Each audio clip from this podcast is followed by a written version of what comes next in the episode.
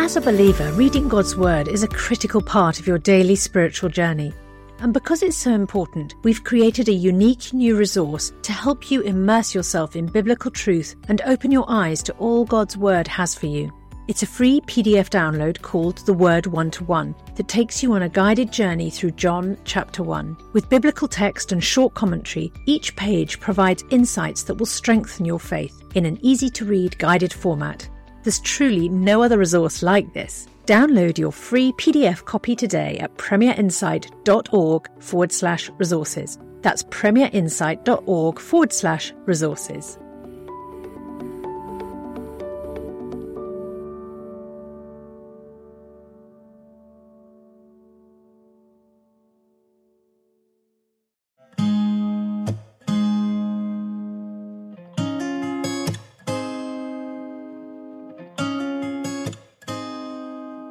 The Ask NT Wright Anything podcast.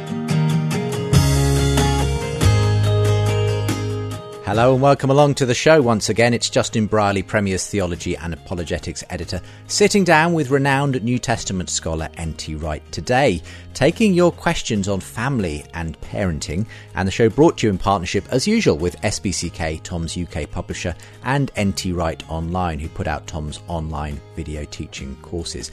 Got some really good news for you, actually. We're going to be launching a new YouTube channel soon, featuring all of the show material from the last two or three years uh, and all of those questions that have come in and been answered by Tom. Uh, popular demand. This is this is responding to lots of people ask when are you going to get the show up on YouTube? We love it on podcast. We'd like to have it available on video too. So that's what we're doing. So look out for more about that um, coming soon this autumn. Um, we'll we'll let you know more as soon as it's available. Thanks to Disc Golfer who got in touch on the podcast, uh, left a review and a rating and said, I'm so thankful that Tom and Justin sit down to answer listener questions. The podcast has been a real encouragement to me as I myself seek answers to difficult questions. What I love about the show is you can tell that both Justin and Tom truly believe the gospel from the way they care for listeners. Both people that agree with them and especially those that hold a different view. Tom's humility in answering difficult questions while still clinging to the truth of Jesus is an inspiration. Thank you very much. And if you can leave a rating and review of the show as a podcast, then that always helps others to discover the show as well. If you know someone who'd enjoy this podcast, why not tell them about it as well? Right now, time to get into today's program.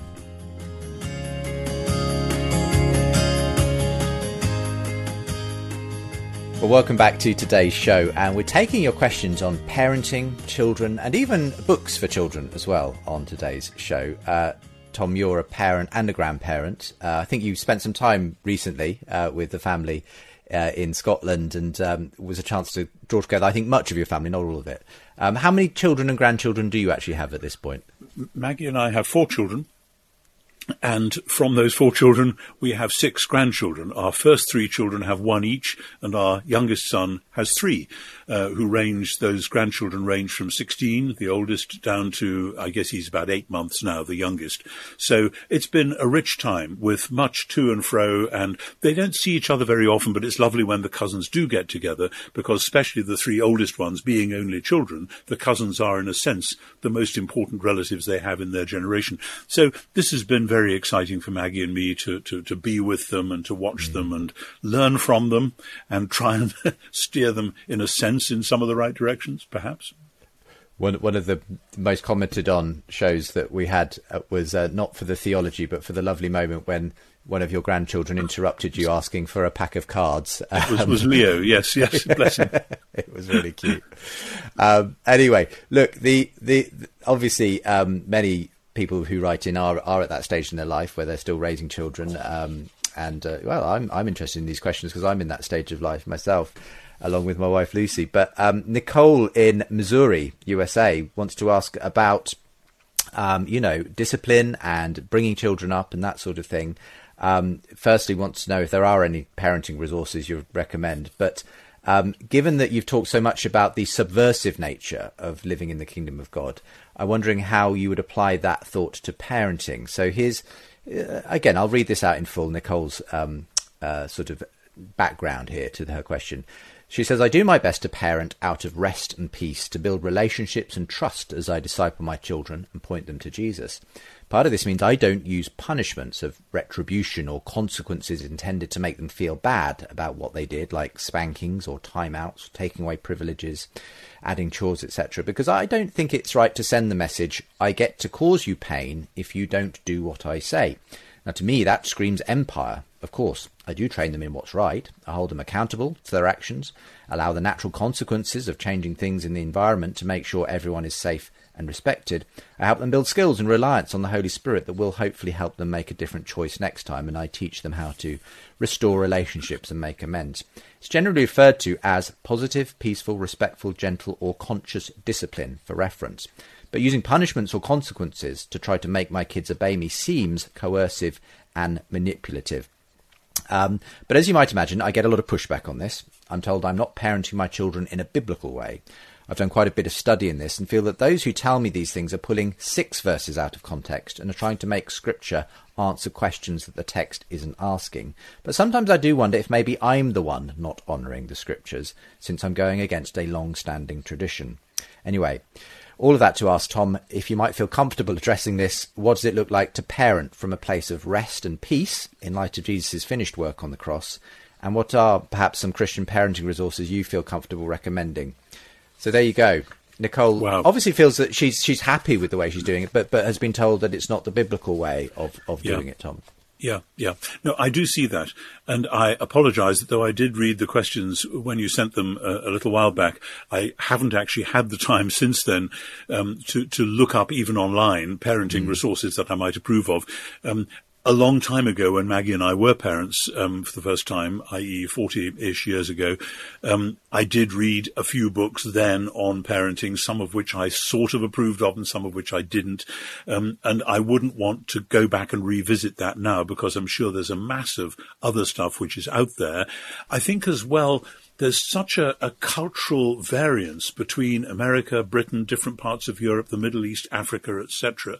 And all that we do and say in this regard is yes, it should be driven by the gospel, but it should also be wisely rooted within local culture and subverting that local culture if the culture is, for instance, um, irreducibly violent or whatever, as some cultures tragically are, and especially in parts of the world where, for instance, violence against women and girls is is just the norm, which which strikes terror into my heart because I've never lived in a world like that.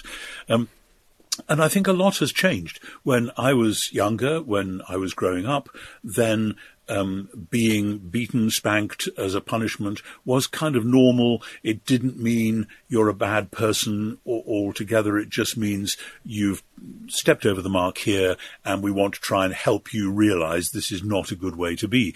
Now, um, myself now, if I was starting again, I wouldn't want to go that route. It's been very interesting for Maggie and me watching our own children as they are bringing up their children and particularly our younger son who has three children, um, there's a, a, close interaction between those three children. And sometimes when three children are uh, indoors together doing stuff, there are going to be bits of friction and the parents have to deal with that friction uh, while respecting each of the individual participants. And I've learned a certain amount from observing how that goes. I think the idea that you never punish in the sense of never withdrawing privileges or never um, imposing time out or whatever, I, I, would think that's going a bit far. And I think the language of coercion and manipulation, which is very much a boo word in some parts of our culture today, may be unhelpful there because actually these small people do need to be guided into the right paths. And if guiding means actually saying, no, sorry, there's a guard guardrail on the side of the road, and it's there for a reason. Namely, if you stray too far over that way, there's traffic coming the other way, and there'll be a big crash. So it seems to me putting guardrails around our children's lives and saying, no, sorry, if you persist in going that way, we're going to have to have time out, and I'll come and talk to you about it if you like. Helping them to think, helping them to be wise, so that it isn't, you know, the psalm says, don't be like a horse or mule with no understanding, whose mouths must be held with bit and bridle um, just in case. We've got to become people and to train our children to be people who realize that some things really are deeply unwise. Um, and I look back to times when my parents said a very firm no to me, which I am, oh my goodness, I'm grateful they did that because I was about to go over a cliff or whatever. And if that means timeouts, if it means appropriate withdrawal of privileges, I would do that. In terms of of, um, uh, of smacking, of, of beating, whatever, I know that is commanded in certain passages in the Bible, particularly in Proverbs. It's very interesting that it isn't reinforced in the New Testament and that Paul says to parents, don't provoke your children to anger, but bring them up in the fear and knowledge of the Lord. That's leaving it quite open, but there are some parameters there. Don't do stuff which would make your children get resentful. They'll be resentful for a minute, of course, if you take away privileges or whatever. But but there are there, there's a wisdom there, just as Paul also gives commands to children. Children, obey your parents because as a general rule, the parents have your best interests at heart. They may not always get it right, but this is a good place to start while you're growing up. So I think we have to be very careful about being too prescriptive one way or another, but to follow Jesus with the rule of love, realizing that God's love is very, very demanding. It isn't soft soap stuff. God loves us so much that he doesn't want to leave us as sinners as we are. God wants to direct us into the paths of wisdom and truth. So we have to be people who know how to do that with our families. That's tough. I recognize it. Mm. I see it in mm. my own family, but it's where we've got to go. Yes. Um, in terms of um, recommending some resources, by the way, um, and mm, I fully, fully, understand, Tom, you're not at a stage in your life where you'd be necessarily interacting with these these sorts of things at the moment. But uh, from Premier, at least, uh, who produces podcast, uh, Youth and Children's Work is uh, a great digital resource where we oh. resource not only um, the, the, those who run youth groups in churches, but also parents with uh, helpful resources on, on how to share their faith and bring up children, um, and and all sorts of contributors to that. But I'll make sure right. there's a link from today's podcast Good. to that. Good, um, thank you. Youthandchildren's.work is the website if anyone wants to avail themselves of that. We'll come to some other resource suggestions a bit later. This is another interesting one, Tom. I, we get all kinds of questions into the show, I tell you, and, and this was one that, that made me stop and think. Um, Corin in New Jersey, USA, wants to ask about having a vasectomy, stopping having children. Um, says Tom and Justin, my husband and I both big fans of the podcast. Thanks for the time you take to do it. So we have two children, an almost three year old girl and an almost one year old boy. We absolutely adore them. Thank God for them. But we're pretty sure that is wise. It is wise for us to be done having any more children for multiple reasons, respecting our physical, emotional, and financial limitations. Now, we want to give our two kids the energy and resources we can give them and not divide ourselves between any more children as we're also both working. We also feel like we have very little time and energy for one another right now, which is hard. So, first off, any encouragement and advice to very tired parents in the trenches would be deeply appreciated.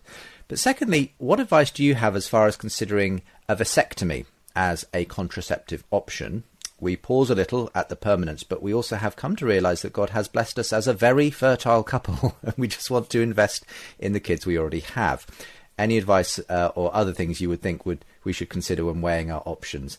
Um, so two two different questions there. Uh, obviously, um, f- firstly, any advice on parents who are obviously in that very tiring point of life, young children, both working, trying to you know keep everything running in the house. Mm-hmm. Um, and then perhaps your thoughts on on well you know contraceptive issues and, and where you if you think there are any yes. sort of um, yeah specifics we should yes. be aware of. Um, I mean the, the the question of being tired parents that, that's that's almost uh, uh, um, saying the same thing in two different ways. if you've got young children, you are going to be tired, yeah. um, and you, you, need to have um, kind of safety mechanisms that you need to maybe, if, if one of the children is still being bottle fed or whatever, you know, a night on and a night off so that uh, you, are getting at least one night's sleep out of two or three or whatever it may be.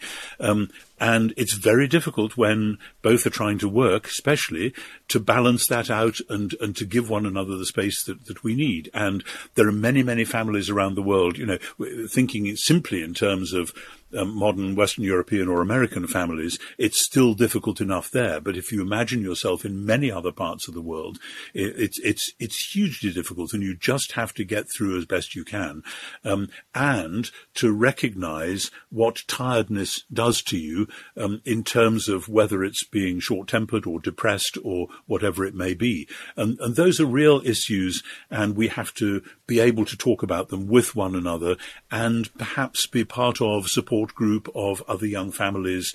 Um, and if you're in a church which has uh, a family's ministry or at whatever level, to be able to share frustrations and anxieties and so on with others, it, that, that's a great help because we're none of us alone in this. There are many, many people going through it all, all the time.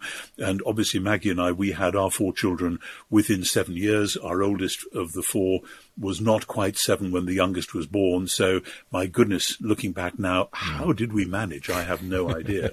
Um, partly because I have an amazing wife who managed to, to do what she did. Um, so uh, I would say that there is no easy answer, but we do need to take evasive action and to find ways through. Uh, maybe there's an aunt who can come by and help from time to time, or maybe there are times when we can dump them with grandparents for two or three days. Speaking now as a grandparent, I want to say, yes, do that, please. We will then be exhausted at the end of it, but that's fine. We're help, we're happy to help from time to time with that. So the, the, find wise um, patterns of support. In terms of limiting the size of one's family, th- that that's been an ongoing debate for a long time within many churches, actually.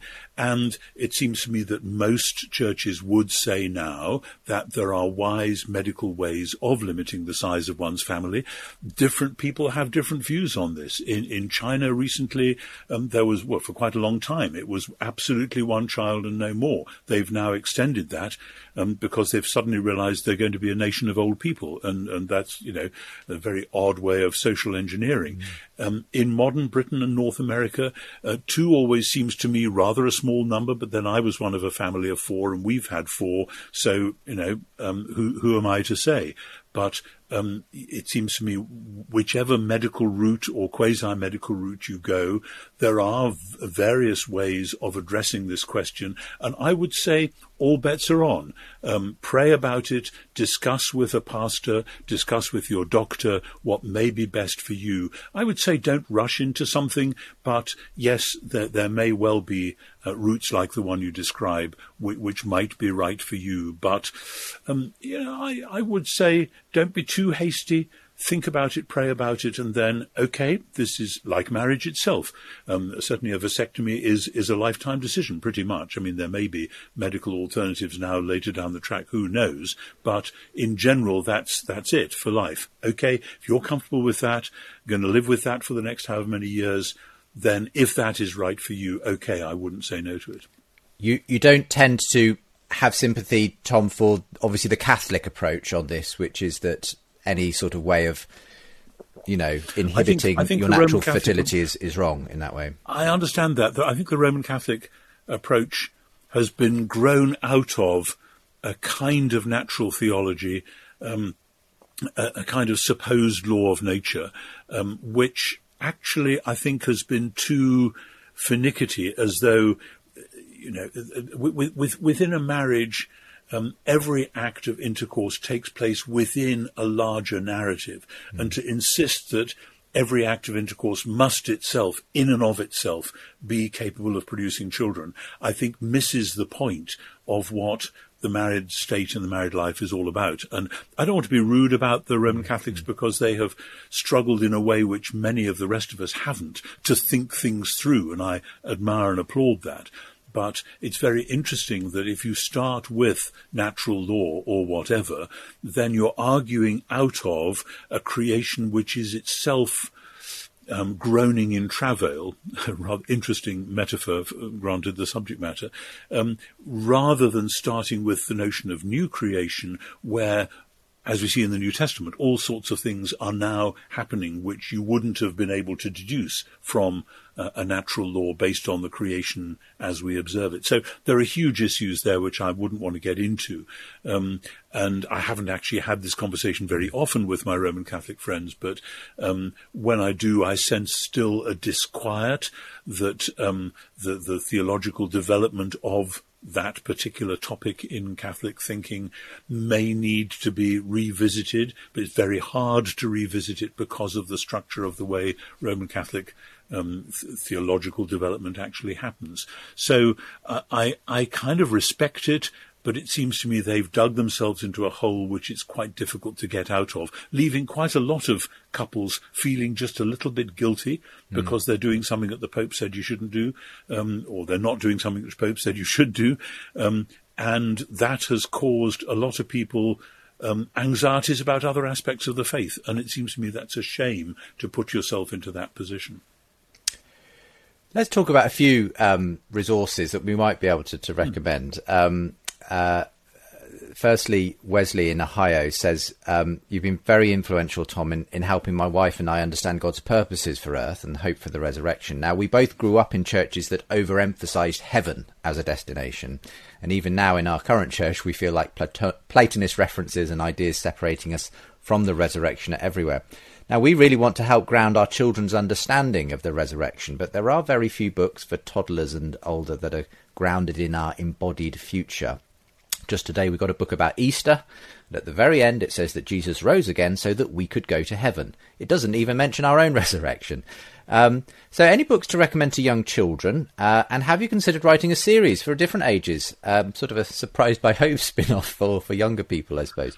Um, so, um, now, again, I'm not expecting you to be boned up on all the latest, you know, children's resources that are out there, Tom. But I don't know, just just in terms of perhaps even the classics and that sort of thing. Where would you go if trying to help yes. children to engage yes. these ideas? I mean, uh, I grew up with the Narnia stories. They were being mm. published as I and my sister, who's close to me in age, um, were children, and my mother read them to us one by one in first editions. Um, and I still think they're wonderful. However, um, Lewis himself was a sort of Platonist. And at the end of one of the Narnia stories, old Professor Kirk shakes his head and says, It's all in Plato, it's all in Plato. Bless me, what do they teach him in these schools? And I now think, No, it isn't. It's all in the Bible, actually. And Plato will take you in the wrong direction.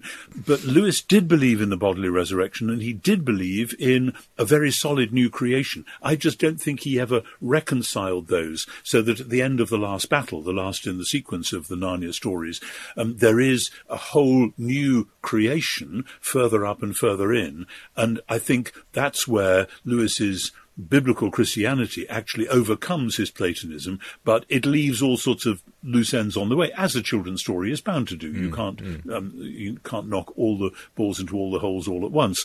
Um, sadly, because I haven't been parenting close up myself over the last many years, I haven't been seeing what's out there or sharing in parents' discussion groups to see what what else is there.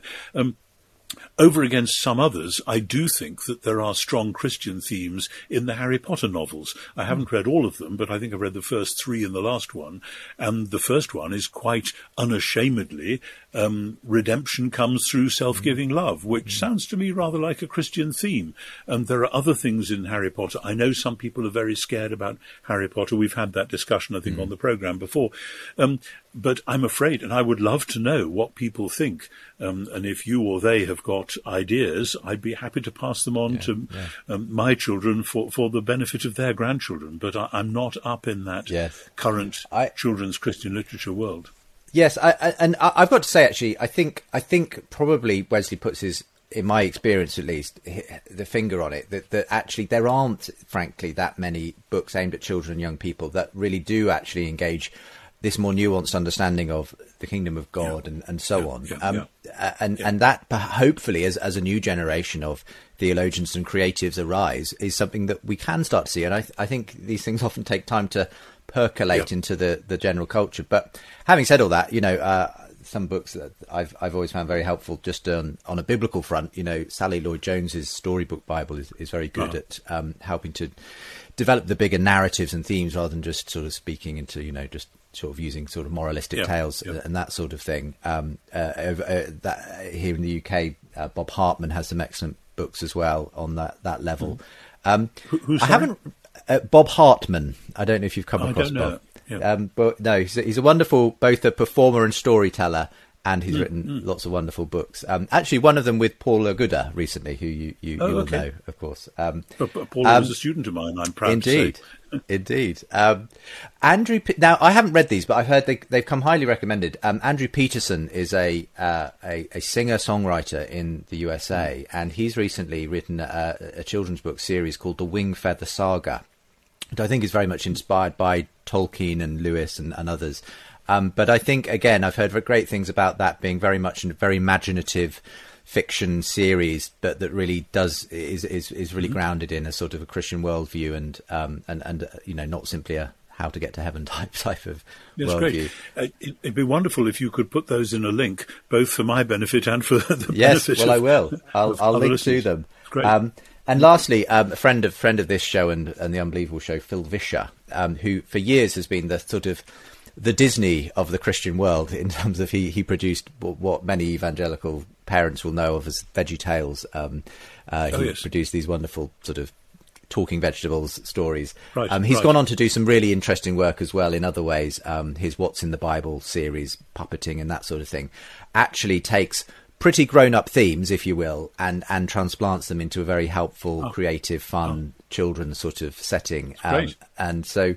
So those are just a few recommendations from me, at least, as someone who has been parenting children in, in more recent years.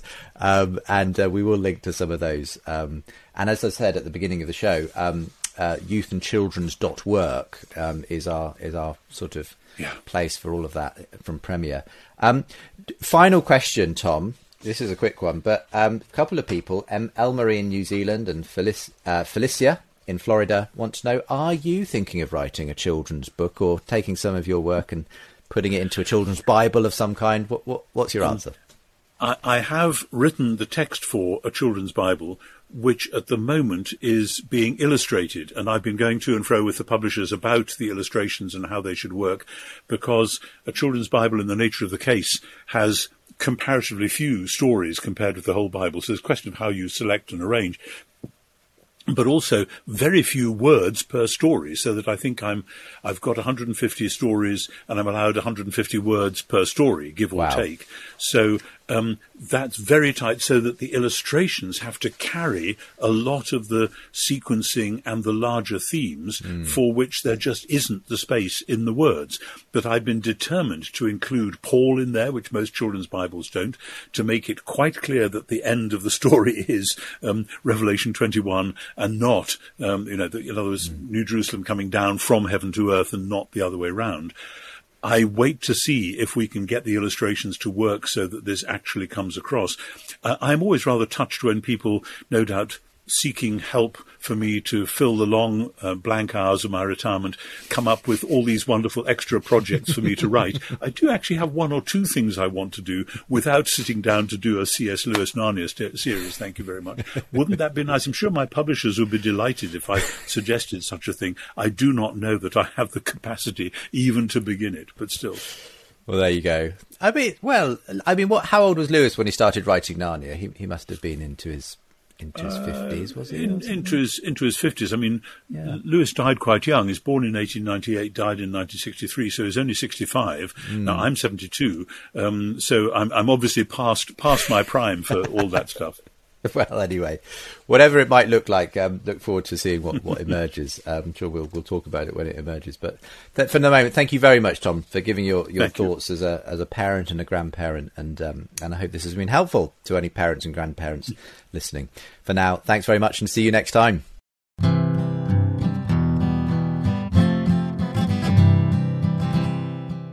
Thank you for listening to today's show. And next time on the programme, deconstructing faith and atheist objections. That's what Tom will be tackling. We've heard a lot of stories recently, haven't we, of major Christians deconstructing their faith. Well, Tom will be responding to some of that and some listener questions. Um, just a reminder that you can find out more about our show partners, NT Wright Online and SPCK, with the notes in today's show. And we're excited to let you know that thanks to popular demand, we'll soon be launching a YouTube channel where all of the video versions versions of this show will be able to be accessed. You can find out more about the programme at askntwright.com. If you can support us, we'll send you an exclusive show ebook as well 12 answers to questions about the Bible, life, and faith. That's at askntwright.com, where you can also subscribe to get more from the show and ask a question yourself. Thanks for listening, and we'll see you next time.